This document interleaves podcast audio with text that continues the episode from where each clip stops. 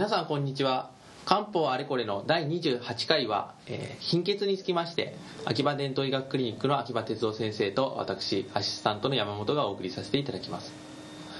では先生、えー貧血貧血と言いますとまあいろいろな原因があると思いますがそれについて漢方ではどのように考えてどのように治療するのでしょうか？日常的に貧血を治療対象とするのはほとんどはまあ女性だと思うんですね、はい。ですからまあ一まあ女性を対象にして主にお話をして、はい。でその後男女を問わない例えばまあ血液疾患などについてのお話をしたいと思います、はい。で貧血ですとまあまず若い女性で、えー貧血があれば、まあ、いわゆる月経の過剰、あるいはまあ食生活のおまああまりあまり良くない食生活をしておられるようなですね、はい。えー方がありますよね。でその場合にはもうもう一番最初に選ばれるのはやっぱり当期芍薬さんだろうと思いますね。はい、ね。はいまあ、あの生理の異常を伴う伴わないにかかわらず、まあ、貧血があればまずそれを考えてただもちろん原因精査をしないといけませんけども、まあ、原因がもう精査されて問題ない状態とはい。いうことが分かっている、あるいはまあ単純に鉄欠乏性ですよとはいいうことが分かっていれば、はい当期芍薬さんなどはいいですね、はい。でこれについてはあの鉄剤と鉄剤と当期芍薬さんを競わせた有名な、まああのえー論文がありまして、はい。あのえー赤瀬先生などの論文なんですけども、まあ、これはあのお鉄剤って意外と飲める飲めないんですよね若い女性は。気持ち悪くなってそうらしいですね、はい。なんかお腹も具合悪くなるということで。で当釈酸だけを飲ます飲んでいて鉄剤を特別その使わない。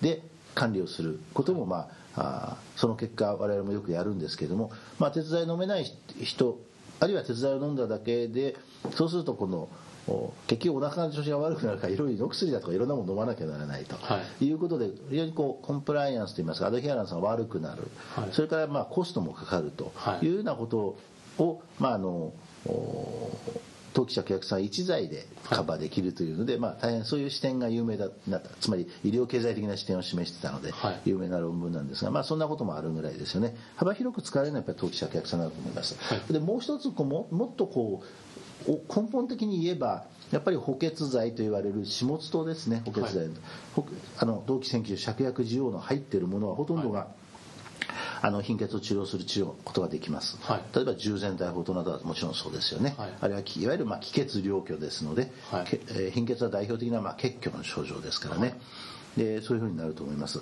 当然ですから人参養栄糖もそうですね、はい。まあ、補充液となどはそこへ来ると少しあのお血の方のあの治療要素は薄いのであどちらかというとその場合には今挙げた2つぐらいの薬の方がよろしいかと思いますね。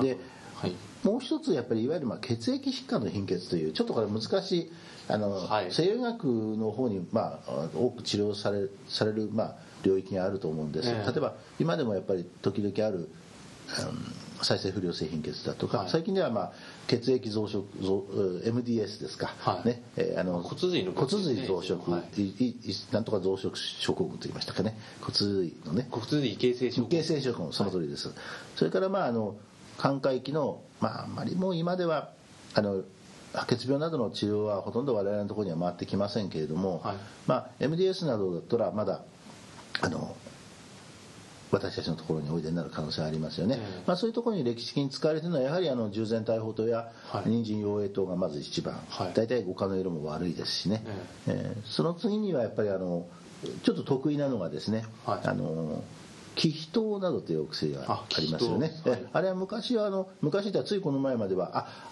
あのそういう血液疾患によく使われたんです。最近ではメンタルな面に使われるね眠れないとか。そうですそうです。そういうのに得意な、はい。あの働きをすることが分かってきて私などもよく使うようになったんですけども、うんああいうものはまあ使われますよね、はい。それから当然その出血まあこれはちょっと直接は関係しませんけれども、まあ、出あの血小板減少症だとかですね、はい。そういうようなものでまあうん時々ちょっと冷焼しすぎて出血などの危険があるような場合には、まあ、先ほどの運勢員なども使われますね、はい。まあ、オレンゲドクトなどもワンポイントのようにしてそれはあの出血血を失われることをそうそうそうそうそういうことですね、はい。そういうふうにまあ使うこともあるだろうと思います。あ。まあ、何にせよこの貧血についてはまあ単純な鉄欠乏性貧血はともかくまあ、原因検索がやっぱり一番大事だと思いますね。で西洋医学でも今随分良い治療法もできておりますので、はい。まあ、基本的には西洋医学でお願いして、はい。まあ、足らざるところをまあ、漢方薬で補ううちの先生にまあ相談をして漢方をそうですね。かかっていってことであればそうですね。そうですね。あの専門家に必ず耐診していただきながら、はい。我々も並進するというのは一番安全だろうと思います、なるほど。それが一番まあ重要なところですね。そうですね。わかりました。本日はお時間になりましたので、えっと第何回ですかね。えー第28回ですね。ね。貧血についてはこれで終わらせていただきたいと思います。次回第29回はバセドウ病。これに関しては結構あーまあお薬飲まれて治った方というのも含めますとかなりいらっしゃると思います。